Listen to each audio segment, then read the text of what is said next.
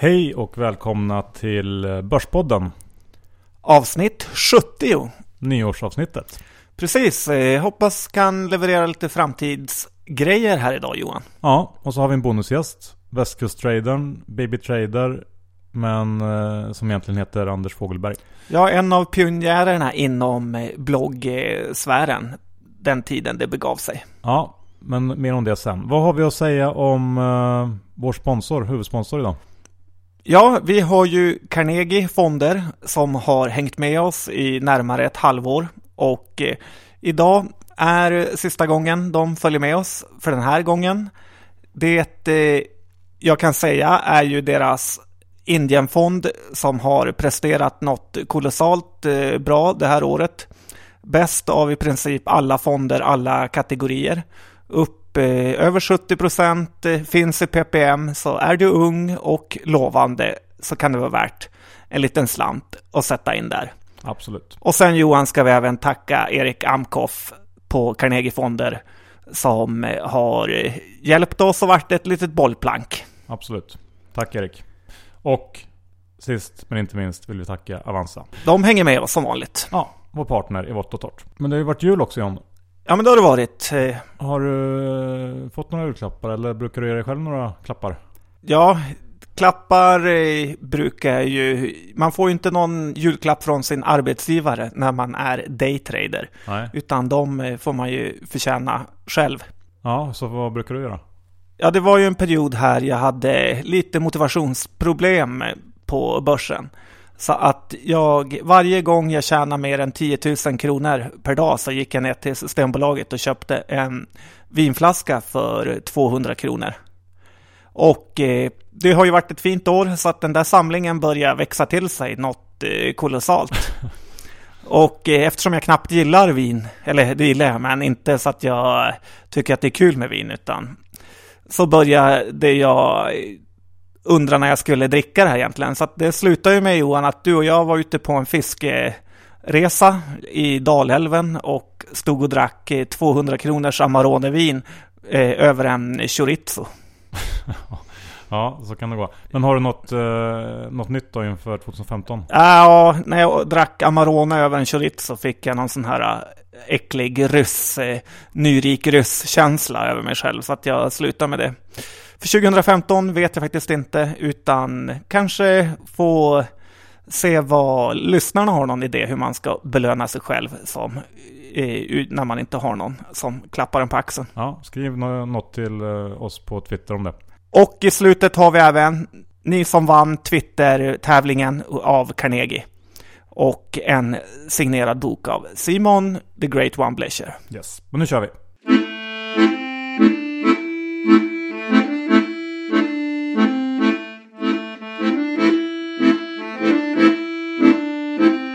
Ja, då är det alltså dags för nyårsavsnittet och eh, man kan säga att det här avsnittet kör vi i två delar.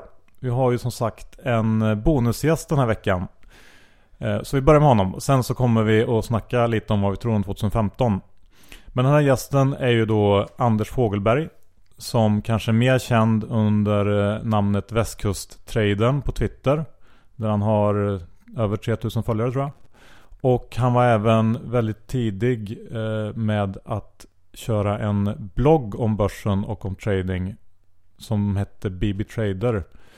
Och den startade han 2009 tror jag. Nu är han eh, entreprenör. Han driver eh, ett bolag inom verkstadsindustrin. Och han håller också på lite med börsen vid sidan om.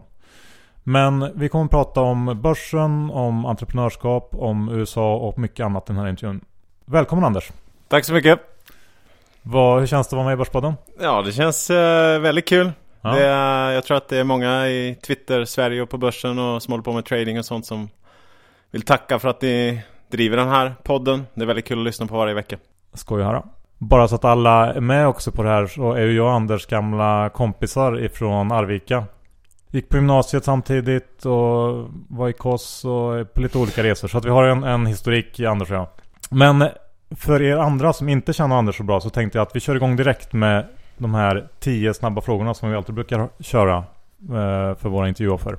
Ja, Anders, nu ska vi grilla dig lite. Vi börjar stort och sen får vi se vad du går för. Vilket land är världens stormakt om 20 år? Ja, um, jag tror fortsatt att det kommer vara USA. Jag tror att uh, Kina höll på att komma ikapp men uh, nu drar USA ifrån igen. Kommer eurosamarbetet att hålla? Ja, det är ju rätt stora frågor. Det känns som...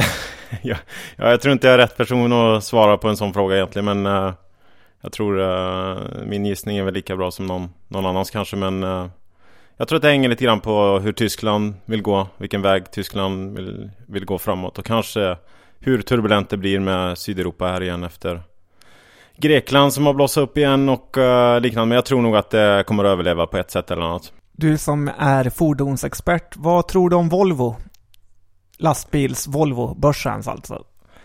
Ja, Volvo är ju ett äh, fantastiskt bolag. Äh, det märker man ju också när man är ute i, i världen och även i USA och ser äh, alla produkter som de har.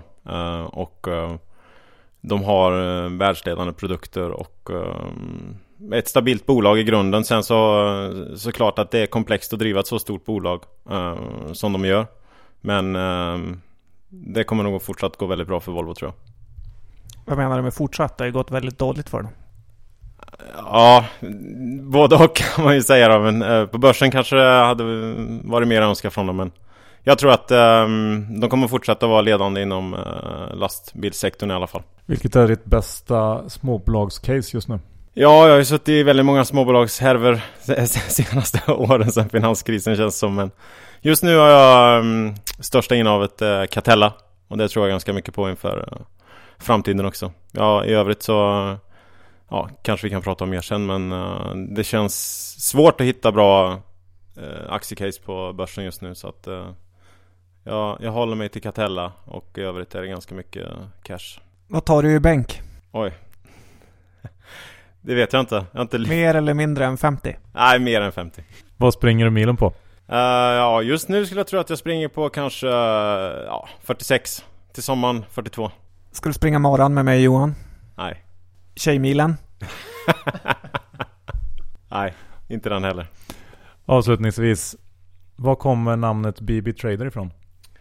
Uh, eh, BB Trader tror jag kommer från uh, en annan Twitterprofil som heter uh, eh, FD Trader. Som tyckte att jag tog väldigt stora bets i början när jag började handla. Så att BB står för Big Bucks. Big Bucks Trader. behöver inte vara svårare än så ibland. Nej. Bra Anders, då känner våra lyssnare dig lite, lite bättre. Men om vi börjar med det här med börsen som eh, du håller på med en liten del av din tid. Vad... Eh, hur gick det egentligen till när du började med börsen? Har du hållit på länge med det här? Ja, jag började väl egentligen eh, på gymnasiet framförallt tror jag i början av gymnasiet. Det måste ju varit... Eh, jag är ju 33 nu så att det var ju 97, 98 någon gång där som man började. Men när jag satt och funderade på det förut eh, i bilen och kom på att jag måste ju ha missat hela den här IT-uppgången och jag kom ju in precis på, på toppen för jag, jag bara förlorade pengar i början. Så att det var nog framförallt där 2000 kanske som det tog fart på, på riktigt. Men jag vet ju att du jobbar ju väldigt mycket extra på ett en såg, ett sågverk i, utanför Arvika och tjänar ihop pengar. Ja, det var ju eh, starten. Jag, jag, kände väl att jag kanske ville ha lite extra eh, Extra fickpengar Jag gick på gymnasiet och så. Så att då fixade jag ett jobb där på, på ett sågverk och jobba kvällar och helger och, och sådär. Och, och fick ihop lite pengar som jag började spekulera med. Och eh, det var framförallt att jag jobbade ihop med en eh, eh, En annan kille där. Vi körde varsitt kantverk. Som de som jobbar på såg vet vad det är. Och vi satt och läste Dagens Industri på raster och sånt och kollade kurser. Och ja, då var det ju precis, jag kommer ihåg att det hade börjat gått ner efter IT-bubblan och då, då satt ju vi där och spånade och tyckte att det var väldigt många aktier som såg väldigt billiga ut. Eh, bland annat Modul 1 och eh, Framfab och eh, ja, Ericsson. Ja, så mm, då började jag handla där på um, Nordea var det väl jag, jag köpte aktier via och då, då fick man eh, alltid hem en sån där nota med posten några dagar senare med courtage 200 kronor plus 5 kronor i administrationsavgift. uh, och jag vet jag hade noter med Ericsson köp på 99 och Modul 1 hade jag väl eh, snittkurs på 27-28 kronor. De eh, vet ni, de blev ju till slut uppköpta här nu för ett tag sedan för, eh, ja, vad var det? Under en krona i alla fall. Tur det inte fanns ISK på den tiden. ja, nej, det, det blev lite förlustavdrag. Ja, men trots den här lite halvknackiga starten så höll intresset i sig. Ja, sen så um, fortsätter det. Jag höll ju på... Uh, jag gjorde ju lumpen också 2001, 2002 och då, då kommer jag ihåg, då hade jag sån här um, skrapkort från Nordea som man fick med sig för att man skulle ha engångskoder för att logga in och göra affärer. och då, man fick ju inte ha med sig mobil ut i skogen och sådär men jag lyckades få med mig någon ut och så låg jag och lyssnade på kvällen och, och, och, ringde in till något nummer där så fick man alltid senast betalt och köp och säljkurs och så kunde man skrapa fram en kod och lägga en, en, en, en ja, köp eller säljorder inför nästa dag. Det måste gått väldigt bra. Nej, det var det var liksom inte som nu att man kan liksom se allting i realtid utan det var alltid Det var ju ganska bra fördröjt då Så att man Det var lite problem och sen var det alltid problem för att de här skrapkoderna De fick man alltid ett nytt kort när det var bara fem koder kvar eller någonting sånt där Så att då fick man vara lite sparsam med koden också innan man uh, kunde hämta ut ett nytt som kom i posten på, på fredag kväll inför nästa, nästa fältvecka Hur reagerar du psykiskt på den här perioden med konstant börsnedgång under en period och du var låg i fel bolag? Ja, jag, alltså jag har nog förträngt tror jag. Jag har nog förträngt. Det, mm, det har kommit en del positiva grejer efter det. Sen efter det så kom ju uh, Sen så, så, hade jag mycket kontakt med Johan då, och då började vi Då hade han, berättade han att han hade köpt aktier i ett bolag som heter World Brand Management Och då hoppade jag på det tåget där och låg med ett bra tag. Den, eh, det var väl en 2000 procent någonting som vi gjorde i den kanske. Björn Borg-historien, here we go again. Exakt. Ja, så var det. Men det här är ju lite senare också. Då, då är vi på kanske någonstans eh, att vi har slutat eh, plugga på universitetet. Och vad, vad gjorde du när du blev klar med det? Ja, jag gick ju på Chalmers och på Handels i Göteborg. Och efter det så började jag på Accenture som konsult. Management. Management. By Fear. Hur var det? Nej, det var mycket resande och spännande och mycket ansvar och jobba med ja, produktion som jag jobbar med då i olika länder. Kina, Holland och Finland, Sverige. Hur kom det sig att du fick ett sånt bra jobb när du var klar från plugget? Jag menar, vara nyexad och få sådana jobb inte, tillhör ju inte vanligheten. Ja, det är väl ganska många som får eh, bra jobb men eh, jag tror att eh, en del av grejen var väl att Accenture i Göteborg hade väldigt bra samarbete med något som heter Chalmers Teknologkonsulter där jag var VD när jag gick på Chalmers då. Och eh, så att det blev mer eller mindre, ja, det var klart att man kunde få jobb där. Men jag, hade, jag kunde välja på Scania också, traineeprogrammen, jag valde bort det. Och eh, var det någonstans i den här eh, vändan som du startade din blogg? Ja, jag kände väl, ehm, vi hade ju pratat om innan, eh, jag och Johan, att vi skulle kanske, vi hade drömmen om att starta något eget bolag. Vi hade ju eh, planer på jeansbolag och allt möjligt där, den här eh, vevan med nudie jeans och så, och så som kom. Men sen så, ehm, 2009 där så började jag väl handla lite mer aktivt och började med den här bloggen på våren, var det 2009 va? Och ehm, då hade jag även träffat en annan kille på Handel som heter Christian Thiel. Och um, då visade det sig att uh, han hade eh, en möjlighet för oss att, att kunna starta något eget Genom att, uh, ja, lite att cirkeln slöts då för de här som hade Det här sågverket som jag hade jobbat på uppe i Värmland Ägarna till det hade uh, en, en möjlighet för oss att, att hjälpa dem med lite investeringar på börsen. Och då hade Christian hört att jag var intresserad av aktier och, och sådär och då ville han ha med mig på det här tåget. Så då startade vi Fågelberg och Equity i eh, slutet av 2009. 2009. Okej, så då blev det lite mer intensivt med börsen igen där strax efter finanskrisen kan man säga? Ja precis, då fick vi ju eh, chansen att dra igång där och det var trading på heltid och äh, även lite andra saker som vi startade. Vi startade bland annat studentkonsultbolag i Borås och, och lite andra saker som vi körde igång då. Um, men det var mycket handel med börsen. Hur aktiv är du på din blogg idag? Den, eh, jag hade precis planer på att starta upp den igen faktiskt. Eh, lite grann i alla fall, få igång den så att folk kan läsa. För just nu ligger den nere tror jag. Hur många läsare hade du på toppen? Oj, det kommer jag inte ihåg. Men jag kommer ihåg att när jag startade så var det ju den här eh, Daytraderns dagbok som man som var den stora tradingbloggen. Som han tyvärr la ner där efter ett tag. Men annars, jag vet inte. mm, Kanske tusen eller någonting. Kommer inte ihåg. Per dag. Per dag. Okej, men eh, under din... Eh, och hur länge höll du på med det här och tra- liksom levde på börsen och trada och förvalta pengar på heltid? Ja, det var ju um, ett par år där. Sen så kom en annan kompis uh, från Arvika som hade en idé om um, uh, ett modulärt koncept för att bygga stellage och vagnar till industrin.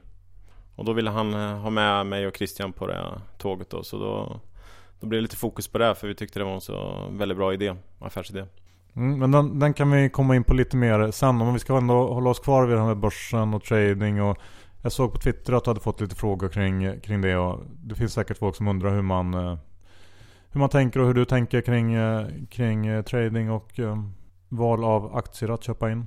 Ja, i början när man tradade så var det ju väldigt mycket fokus på att man skulle liksom snurra så mycket som möjligt kändes det som och hit och dit och eh, vara aktiv och sitta hela dagen och hålla på liksom. Men eh, nu på senare tid så känns det ju som att ehm, man har mer landat i ett sätt att, att trada som inte bara är daytrading om man säger utan daytrading är ju ett ganska vitt begrepp Det kan ju vara allt ifrån några sekunders handel mellan köp och säljavslut till, till att vara kanske några dagar eller några veckor på någon swing till exempel den här eh, nyårsportföljen som man kör nu med, med småbolag som har gått lite dåligt under året och så. så att det är ett ganska vitt begrepp tycker jag. Så att eh, jag tror att om man ska ha något tips för den som ska börja trada så är det ju att man får, man kan ta det ganska lugnt liksom och har man ett jobb just nu och känner att på sikt så kanske man skulle vilja hålla på med heltid så kan man ändå börja lite smått sådär och, och liksom fasa in sig lite grann. En fråga vi ofta får är hur mycket pengar man behöver för att börja trada. För att liksom våga kliva av på heltid. Eh, vad hade du? Eh, ja, jag hade väl kanske runt en miljon. Någonting sånt. Och det är hundradubblat nu. Mm. Nej, det vet jag inte. Det kostar. Det kostar med barn och fru och allting. Det är dyrt. Men du skulle säga att det är någon typ av nedre gräns eller kan man ha ännu mindre? Ja, jag tror man kan ha mindre. Det tror jag.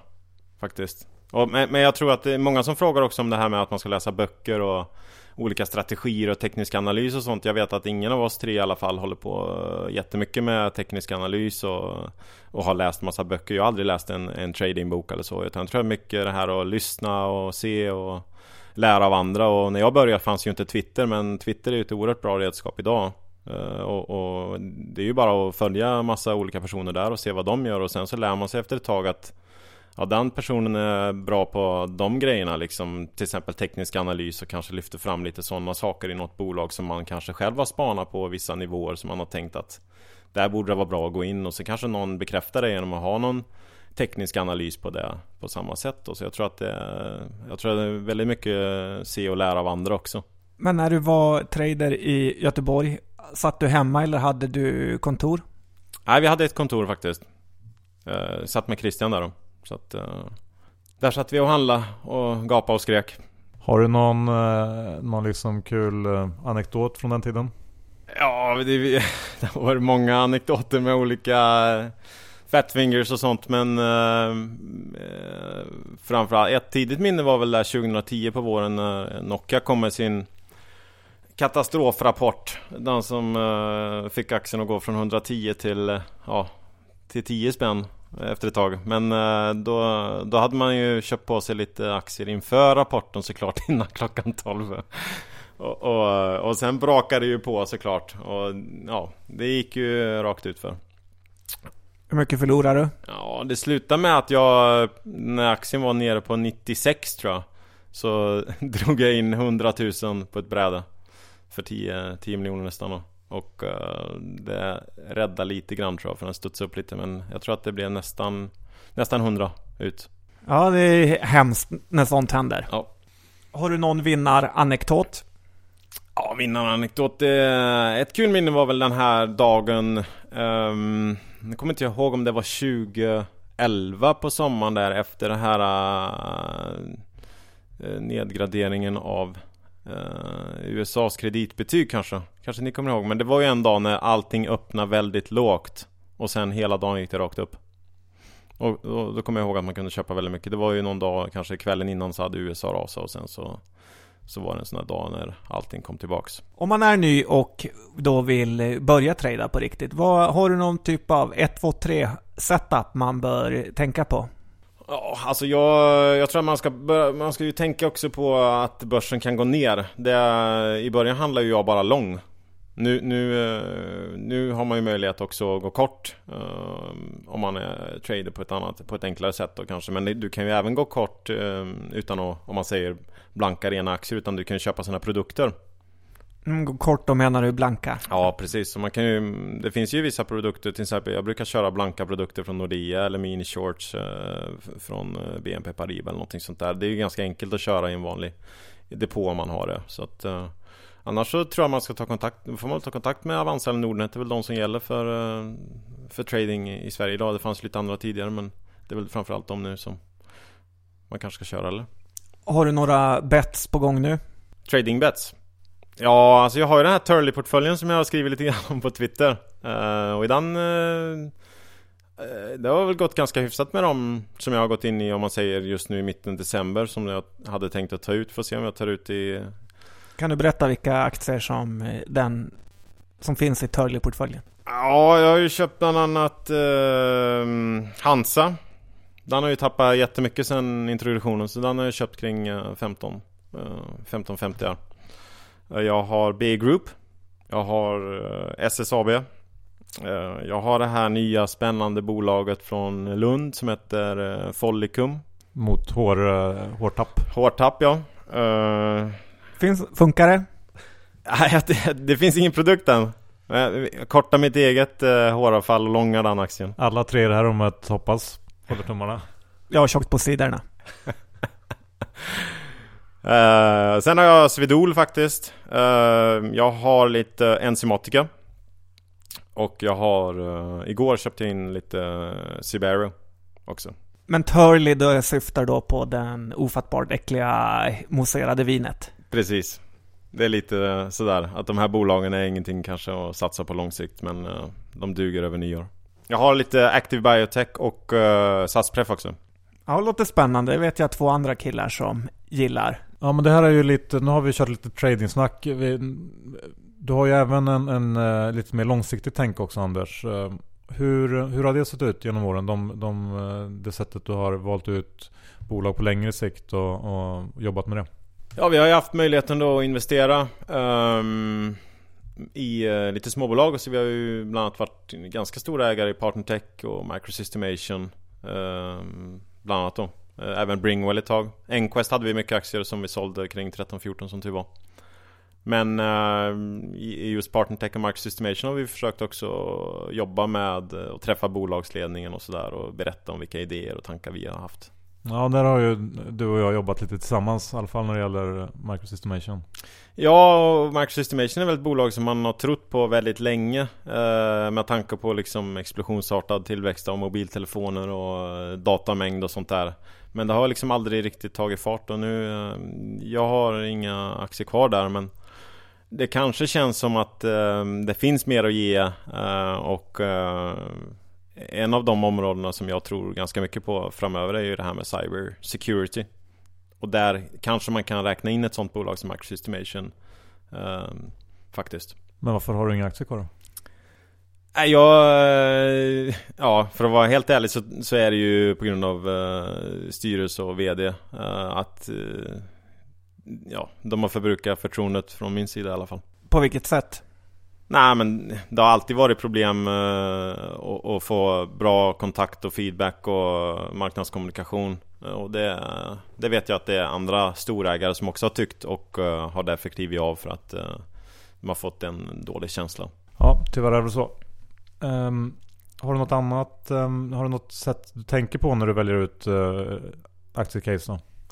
Jag tror att eh, kollar man på hur jag tänker nu jämfört med hur jag tänkte för fem år sedan så, så är det ju att man är väldigt mycket mer försiktig till småbolag eh, generellt sett. Eh, och eh, i det läget som börsen är just nu där vi har gått bra väldigt länge sedan 2009 så tycker jag att man ska man, Det är bättre att ligga på ganska mycket kassa och kunna trada liksom och vara med både lång och kort och kanske framförallt i storbolag för att man tänkte ju att storbolag de är så tråkiga och inte rör sig någonting Men det är ju bara att kolla på hur de har gått sedan 2009 så inser man ju att det hade varit ganska bra att ligga med i dem jämfört med många småbolag du är som Warren Buffett som säger att cash är en köpoption på alla tillgångslag med oändlig löptid. Ja, faktiskt. Jag tror att eh, kollar man också nu när man driver eget bolag så inser man ju också att börsen är ju ett ganska eh, ett alternativ som ligger ganska långt ner på listan över vad man vill göra om man vill ta in pengar. Så att eh, det är inte alltid kvalitet som kommer in där.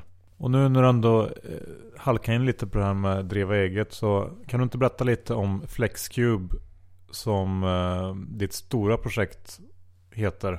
Ja, precis. Jag är ju VD för Flexcube och där Det är ett system som är modulärt och flexibelt, robust för att bygga framförallt vagnar till industrin då. Och eh, det är ju ingen marknad som man kände till överhuvudtaget innan eh, eh, Innan vi började med det här men man har insett att det är en gigantisk marknad och vi har fått väldigt bra gehör på, på marknaden för. Kan du ge något exempel för, för lyssnare som inte riktigt vet vad det handlar om? Hur, hur används de här vagnarna?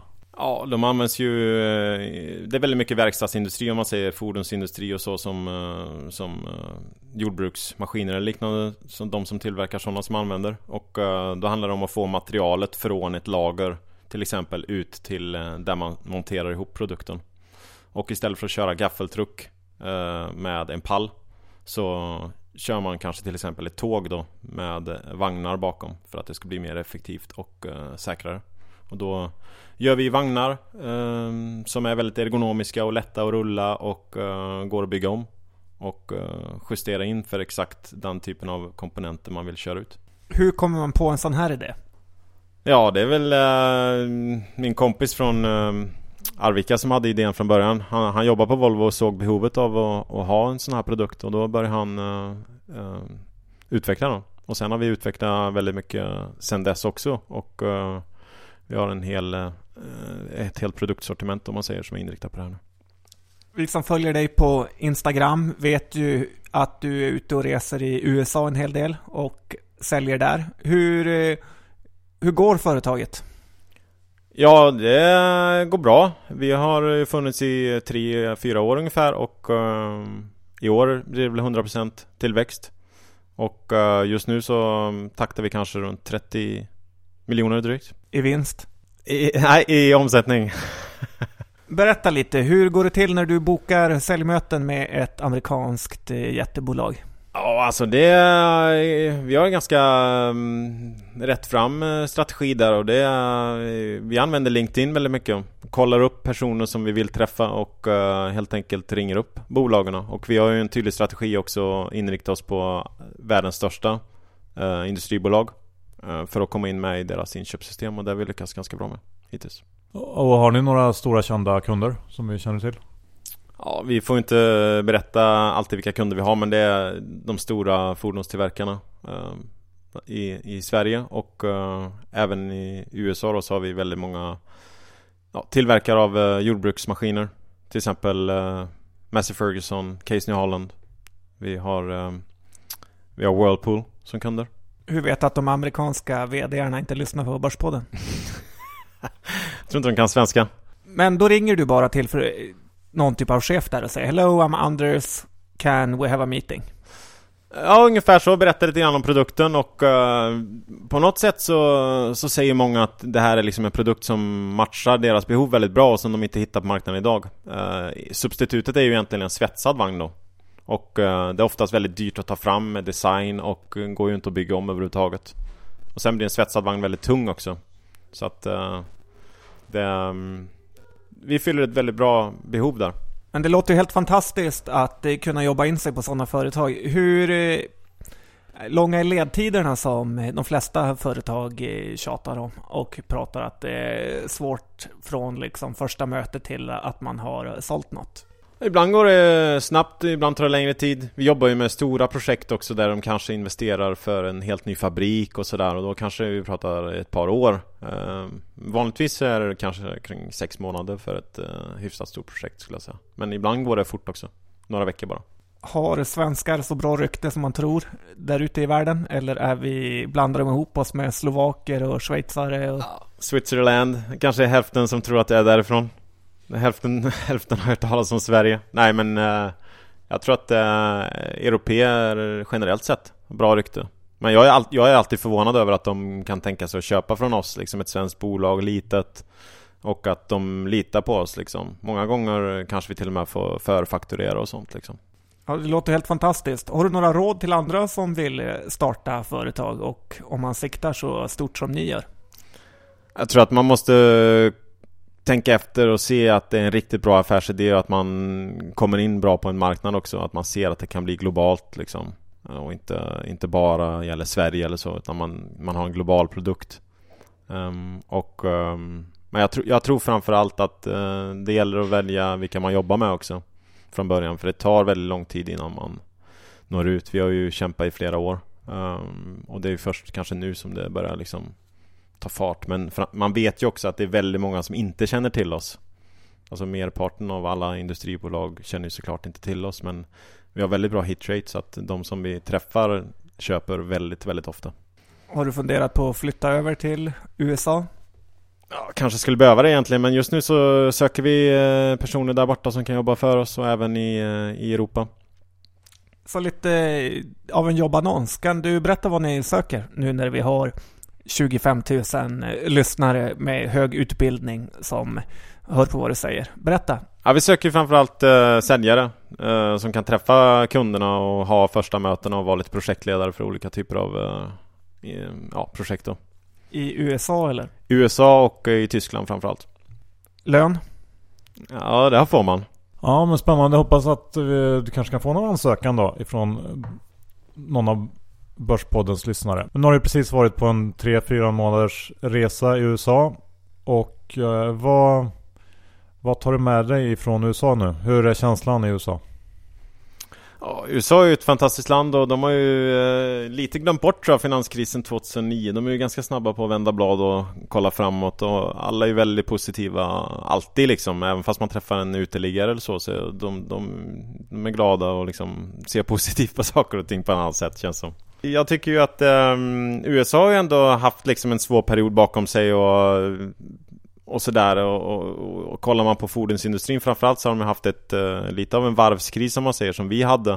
Uh, där, uh, där jobben har flyttat till Asien. Men i USA så blev det ju lite att de bara flyttat till sydstaterna istället. Så att jobben har återuppstått i Alabama och Tennessee framförallt då. Men nu är arbetslösheten väldigt låg så det är klart att Ser man på 2015 så tror jag att de kommer få lite problem med, med både inflation uh, i löner och uh, att det blir svårt att hitta personal. Hur märker du det då konkret när du träffar bolag? Alltså nu ser man ju att eh, på vissa ställen, eh, det är väldigt olika ska man ju säga. Träffar man till exempel Caterpillar så ser man ju att eh, det är väldigt låg aktivitet och de har ju problem med att det inte är någon efterfrågan i eh, gruvindustrin. Eh, men kollar man till exempel i ja, bilindustrin så är det ju fortsatt väldigt bra tryck men det innebär ju också att du är tvungen att anställa eh, ja, folk som helt saknar utbildning och där är ju skillnaden mot Sverige tror jag att här har man en generell utbildningsnivå hos alla om man säger att man kan vissa saker att man man vet att jorden eh, snurrar kring solen och inte tvärtom liksom. Och det, det, gör att man kan klara av vissa typer av jobb på ett annat sätt än vad man gör i USA. Så att jag tror att de här sista man tar in i USA, de, de kostar mer än vad du får ut i många fall tror jag.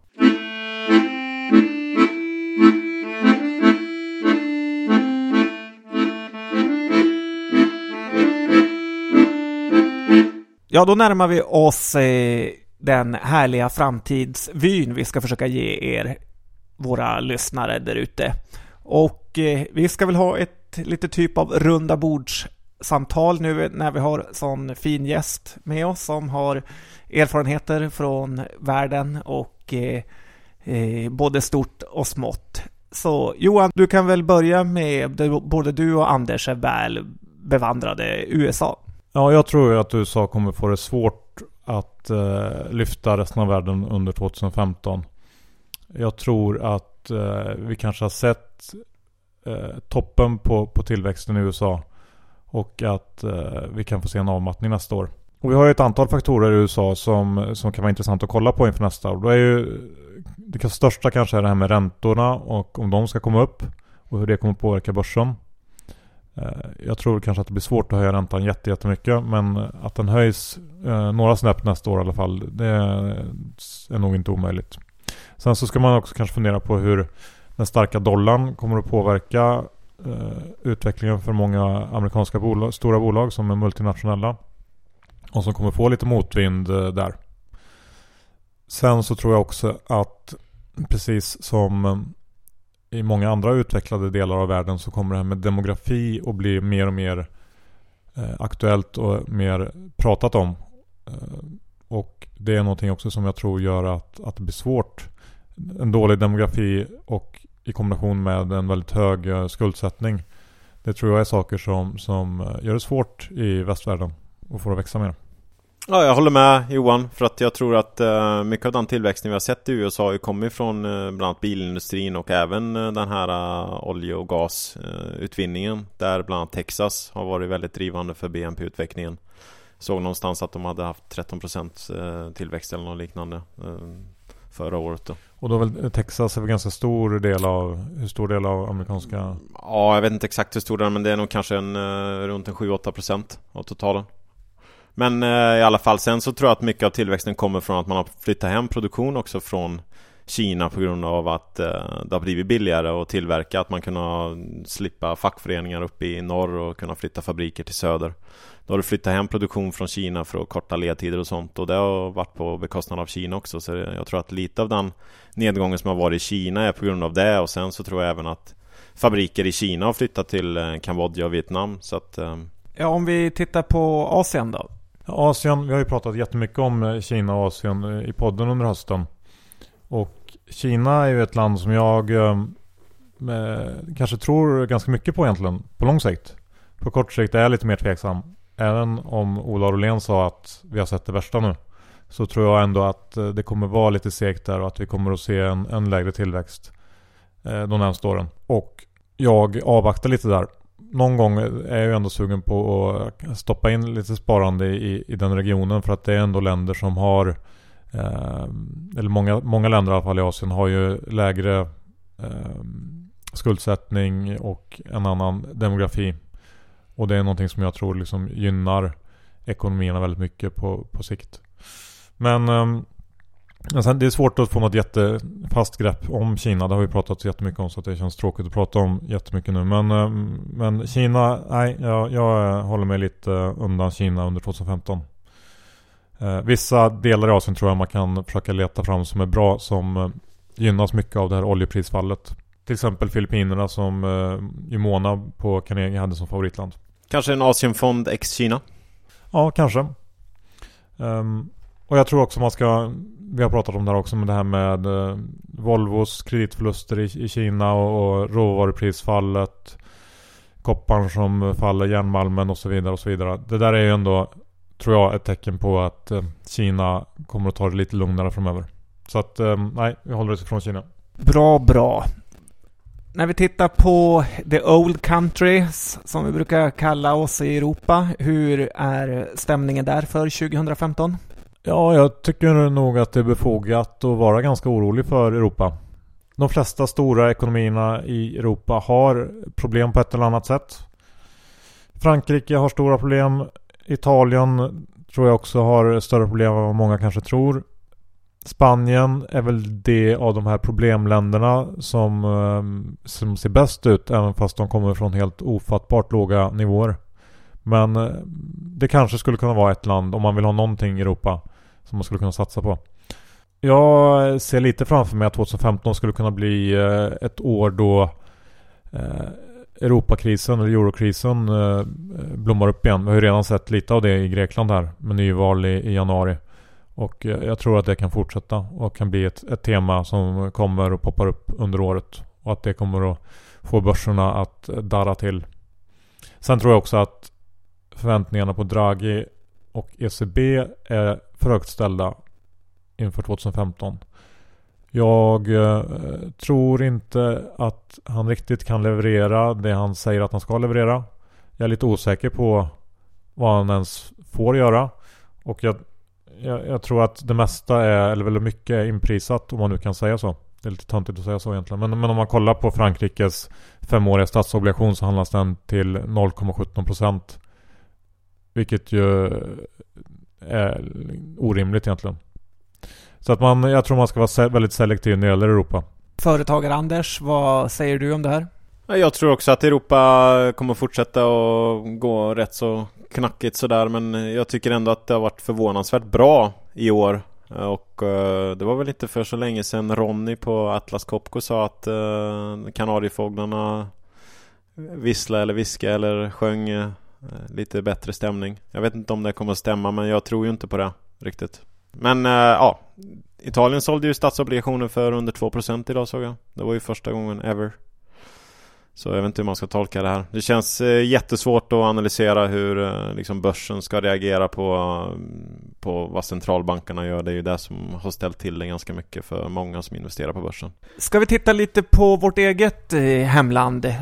Sverige, eller Switzerland som de tror i USA Johan. Hur ser det egentligen ut här i, i Sverige? Men Sverige är ju en, en väldigt exportberoende ekonomi och med den svaga valutan i, eller den svaga kronan i ryggen så kommer ju många av våra stora exportbolag att få lite extra draghjälp här under året. Och det är ju positivt. Eh, I övrigt så, så är väl vårt, ligger väl vårt öde en del i, i Europas händer och vad som händer där. Så att, eh, och även i USA såklart. Och det är väl svårt att se någon jättetillväxt. Men, men som Anders kanske var inne på också att det inte behöver bli jättemycket sämre heller. Så att det, det känns väl lite sådär eh, mellanmjölk på något sätt. Um, det är min känsla. Norge, Finland, Danmark var någon snabbis? Finland är ju mitt älsklingsland i Norden. Norge körda. Develop, utveckla. Nej men jag tror Norge har ju De kommer att ha utmaningar framöver. Såklart om oljan fortsätter att ligga så här. Och eh, de har ju egentligen redan utmaningar med löneinflation när man har så, så låg arbetslöshet och, och liknande. Sen så har du ju också någonting som påverkar såklart i västra Sverige också med eh, eh, det här med norska kronan att den har blivit svagare. Så att jag skulle se upp lite grann för köpcentrum i västra delar av Sverige. Kanske kommer köpcentrum döden. Olav Thon kanske får det tufft. Ja, jag skulle tro faktiskt att det, det kan nog påverka ganska mycket mer än vad man tror det där. Eh, om du både får en eh, sämre ekonomisk situation i Norge och en, en svagare norsk krona. Och eh, Danmark är alltid Danmark, så de kan man ju inte analysera ska vi göra några mindre listor och eh, lite smått och gott om eh, bolag, förlorare, vinnare och så vidare som är ganska spännande. Ja, John, du kan väl börja. Vad har du eh, på dina listor? Man ska ha, alltid ha en lista för kommande år och för 2015 kan jag börja med en småbolag som kan blomma ut under kommande året. Eh, nummer ett på den här listan har vi Formpipe de har fått väldigt, väldigt många order här i Q4 jämfört med förra året och eh, det är dessutom i Q4 de ska tjäna de eh, mesta pengarna. Vi har varit positiva till de här länge. Bolaget har inte blommat ut, men det kan vara dags och den är förmodligen mer värd än 6 kronor som den står i nu, utan se upp för Formpipe. Nummer två på listan har vi BTS, utbildningsbolaget som är starka i USA och har fått många nya härliga kunder som Google och Apple och så vidare. Här eh, ska man se upp för 2015. Det är eh, insiderköp och aktien har varit nedpressad under en period. Så att eh, ja, här har jag en liten vinnare framför oss. Och slutligen då så vill jag att ni ska hålla koll på avfuktningsbolaget CTT som eh, har haft eh, en ökenvandring i 20 år med att eh, komma dit de är idag. Och jag tror faktiskt att eh, vi kan börja se att investerarna får upp ögonen för det här bolaget. Och det här bolaget är alltid dyrt men det ska vara dyrt. Och eh, det har faktiskt en väldigt spännande framtid. Så det här tycker jag att man kan ha en position i också. Ja, en ganska intressant lista du hade där John. Jag kan köpa att alla de där är intressant på ett eller annat sätt. Kanske placera CTT i listan för 2016. Men eh, ja. Anders, har du någonting, någon spaning inför 2015? Jag kollade lite grann på det här med ETFer jag hade två ETFer egentligen man kanske kunde kolla lite grann på. Den första som jag var inne på förut det var ju det här med säkerhet när vi får allt fler mobila enheter och liknande. Och det har ju varit mycket hackade iTunes-konton och liknande. Så att det känns som att det är ett hett område. Där finns det en ETF faktiskt som heter eh, Hack. Passande nog. HACK och uh, den tror jag man kan kolla lite grann på uh, inför 2015 och sen har jag en ytterligare ETF som jag kollar upp um, Som kanske kan vara någonting om det blir lite skakigt uh, Den heter Women in Leadership Känns som att uh, kvinnor kanske kan ha lite mindre riskbenägenhet om vi går in i 2015 med um, lite mer nervöst på börsen och på marknaden. Och det är alltså eh, bolag som har kvinnliga VD då eller? Ja, de har ändra kvinnliga VD eller eh, minst 25% av eh, styrelsen som är kvinnor då. Och där, den ETFen heter WIL Women in Leadership. Och där finns bland annat Pepsi Company och IBM För de har ju bara två kvinnliga VD Kanske inte alla vet men det kanske kan vara lite intressant att kolla på. Ja, skoj Eh, ska jag dra någonting då, John? Absolut Johan. Jag kan dra en, eh, en sån här liten eh, bubblarskräll som jag ser framför mig. Och det är att nu när Volvo har haft sina problem med karteller och det, jag tycker det dyker upp en ny kartell eller ett nytt skadestånds potentiellt skadestånd varje dag. Nu senast var det här med kartellen om miljömotorer. Eh, jag ser framför mig så här att Volvo får eh, enorma böter under 2015. De blir så stora att man måste stycka upp bolaget och sälja iväg någon del och dela ut någon del och ja, göra det här som man vill att de ska göra. Och i slutändan så gör det här att eh, Volvo blir en helt fantastisk framgångssaga efter det. Vad tror ni? Ja, det är inte allt dåligt för något eh, gott med sig som det brukar heta. Men John, eh, ska vi ta några förlorare då för nästa år? Vad har du på din lista? Ja, en kille med loser-mentalitet är nog ganska bra på att hitta förlorare på börsen också. Så jag tror ju att både ICA och Axfood eh, kommer att vara förlorare för 2015. Dels för att de har gått helt fantastiskt makalöst bra i år. Men också för att en begynnande konkurrens från internethandeln kommer på sikt att ta eh, delar från eh, både ICA och Axfood. Det är så att eh, om du handlar mat på internet så kommer du inte behöva handla i butiken. Och det, även om det bara är några procent som försvinner till internethandel så eh, kommer det att eh, slå ganska hårt mot de här som faktiskt verkar i en bransch som inte har eh, någon tillväxt överhuvudtaget nästan. Så att eh, här höjer jag ett varningens finger och tar två feta säljrekommendationer. Och sen Johan vill jag säga några oroande ord för oljebolagen här. Framförallt de som prospekterar eller är beroende av ett högt oljepris. Och det är så att eh, skogsindustrin var ju hett på 90-talet, början på 2000-talet. Och eh, det är ju först nu de är på väg att ta sig ur den här eh, härvan de satte i sig då med överkapacitet.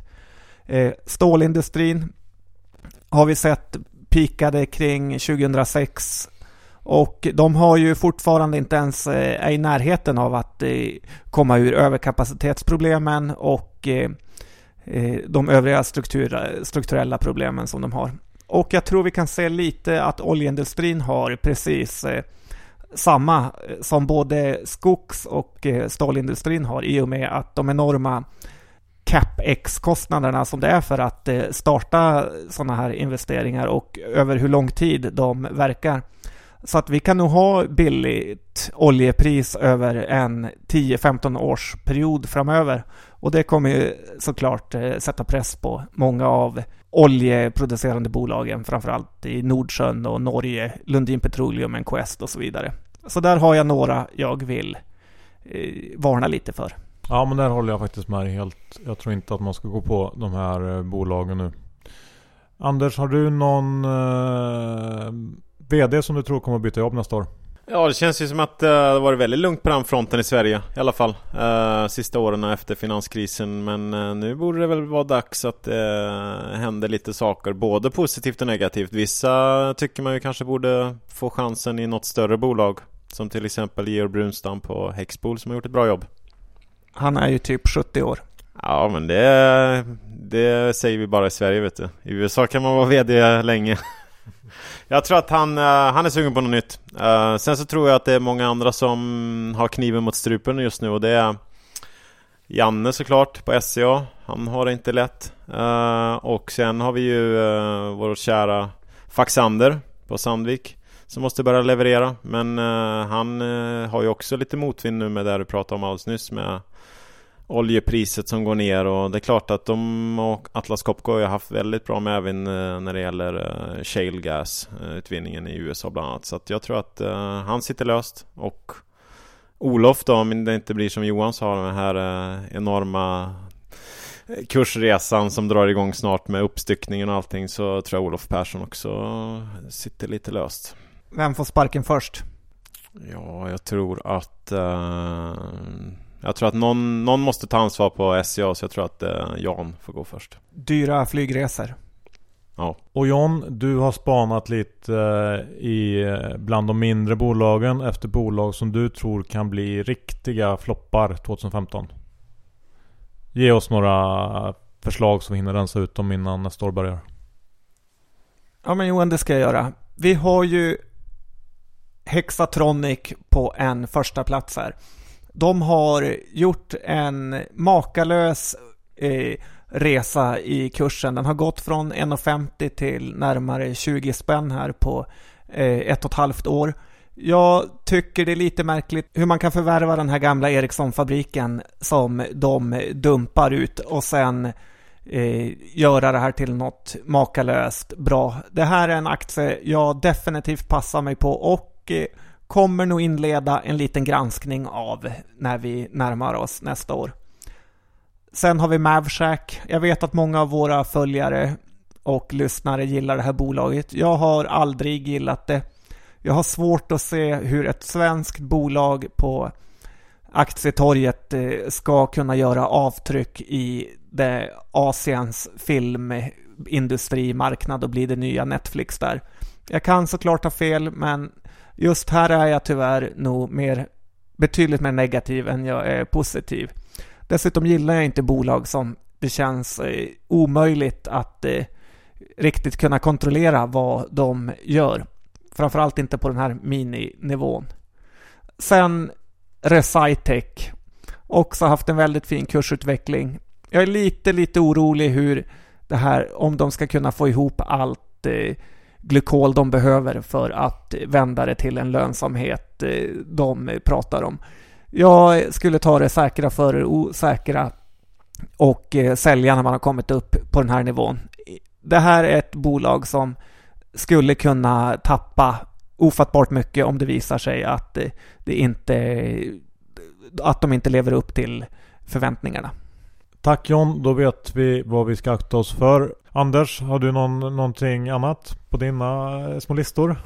Ja, jag vet inte vem, jag kommer säkert få äta upp det här ordentligt men eh, ett bolag som jag skulle vara lite eh, orolig för nästa år tycker jag är Saab. Jag vet inte, den har gått väldigt bra ett tag och nu med mer vänsterregering och sådär i Sverige så tror jag att minsta lilla antydan till fuffens inom vapenaffär kan göra att det kan gå ner en hel del. Plus att jag tror att vissa av de här länderna som har visat sig vara intresserade av eh, JAS eh, kanske inte har så mycket pengar i slutändan. Så att det, det, jag tror att det kan bli negativa överraskningar i den aktien. Ja, det är inte alls omöjligt kanske. Nej, men hörni, nu tror jag nästan att vi måste um, stänga av den här inspelningen. Det börjar bli lite väl långt. Uh, ska vi avsluta med något slags tips? Kanske något förslag på portfölj eller alla fall delar av en portfölj att ta med sig in i nästa år. Kan vi börja med eh, dig John? Jag säger så här. Ett säkert bett och, ett, eh, och en dubblare som jag brukar ge. Det säkra är att köpa Cloetta på nivåer kring 22,50. Gå in i din ICA. De äger redan hela godisavdelningen. Nu kommer de att ta över nötavdelningen också. Eh, Nuttisal har kickat ut Exotic Snacks och eh, det här kan visa sig vara en helt fenomenal affär. Bengt Baron är OS-mästare och kommer förmodligen bli helt eh, fantastisk som börs-VD. Han stannar nog inte på Cloetta för alltid. Så där har ni era 10-15 säkra procent för nästa år. Sen har jag dubblaren. Jag säger bara SAS och där har vi ett flygbolag som värderas lägre än de flesta. Eh, lite märkliga kommentarer av finanschefen efter senaste rapporten. Eh, enligt min eh, tanke är det förhandlingsknep för att sätta dit eh, facket att hålla sig väldigt eh, passiva. Så att här har vi lite, lite förbättring och ordning i verksamheten så har vi en dubblare här. Tack för mig. Bra John, där ska vi följa upp. Anders, vad har du för råd inför 2015? Ja, mitt råd är att man ska ta det lite försiktigt nu i början av nästa år. Uh, ligga lite i cash, se vad som händer. Uh, men uh, jag är inne lite grann på Johns uh, område där också. Jag tror att SAS-preffen är ett hyfsat säkert bett inför nästa år för att få en grundavkastning. Sen så skulle jag säga en potentiell dubblare är Catella. Tack Anders. Och då är det väl bara jag kvar. Tyvärr måste jag vara tråkig och säga att man ska ha lite krigskassa nu. Det är bara så. Eh, det rekommenderar jag alla att ha. Lägg inte all in nu för det tror jag är dumt. Om man sen vill eh, gå så långt så att man kortar lite grann eller eh, det kanske man inte ska göra. Men, men eh, ligg cash eller kanske köp en, eh, en liten hedgefond. Någonting som inte korrelerar ett till ett mot börsen i alla fall. Det tror jag är någonting man vill ha med sig första halvåret. Sen eh, tycker jag också att man ska titta på Finland som någon slags ehm, ett sätt att få lite Rysslands exponering men med stabila finska ledningar som man vet vad man har. Det finns många fina bolag i Finland och eh, där har vi ett läge som är helt annorlunda än vad det är i Sverige till exempel. Eh, värderingar som är lägre och eh, större potential helt enkelt tycker jag. Så titta på Finland. Kanske Nokian Tires, kanske Kesko, kanske Kone eller något annat fint bolag. I övrigt så lovar jag att återkomma med eh, fina köptips när vi har haft en liten större rekyl på börsen som kommer att komma under första halvåret tror jag. Med de orden så lämnar jag över till dig John. Kloka ord Johan, även om du alltid är mer negativ än mig. Och att du älskar Finland, så att det finns en anledning till att jag kallar dig för Jorma. Vad avslutningsvis bordet runt. Vad slutar börsen på nästa år? Anders Fogelberg. Jag tror att vi slutar mellan 15 och 20 procent ner. Johan Isaksson. Jag tror att vi kommer att vara ner eh, kring 20 procent någon gång under året men att vi slutar runt minus 10. Måste haft en tuff uppväxt i Arvika för att vara så här negativ. Jag tror att vi slutar upp 12 procent efter ett starkt andra halvår. Härligt! Och det där var det sista från Börspodden 2014. Tack alla som har lyssnat och eh, gott nytt år!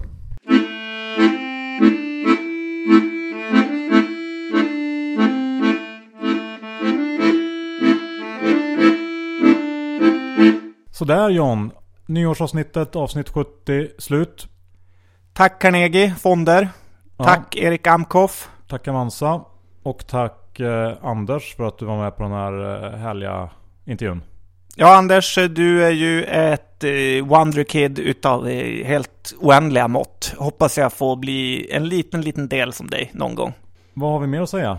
Jag lovade ju att eh, berätta vilka vinnarna var i Carnegie Fonders tävling för signerad bok av Simon Blecher.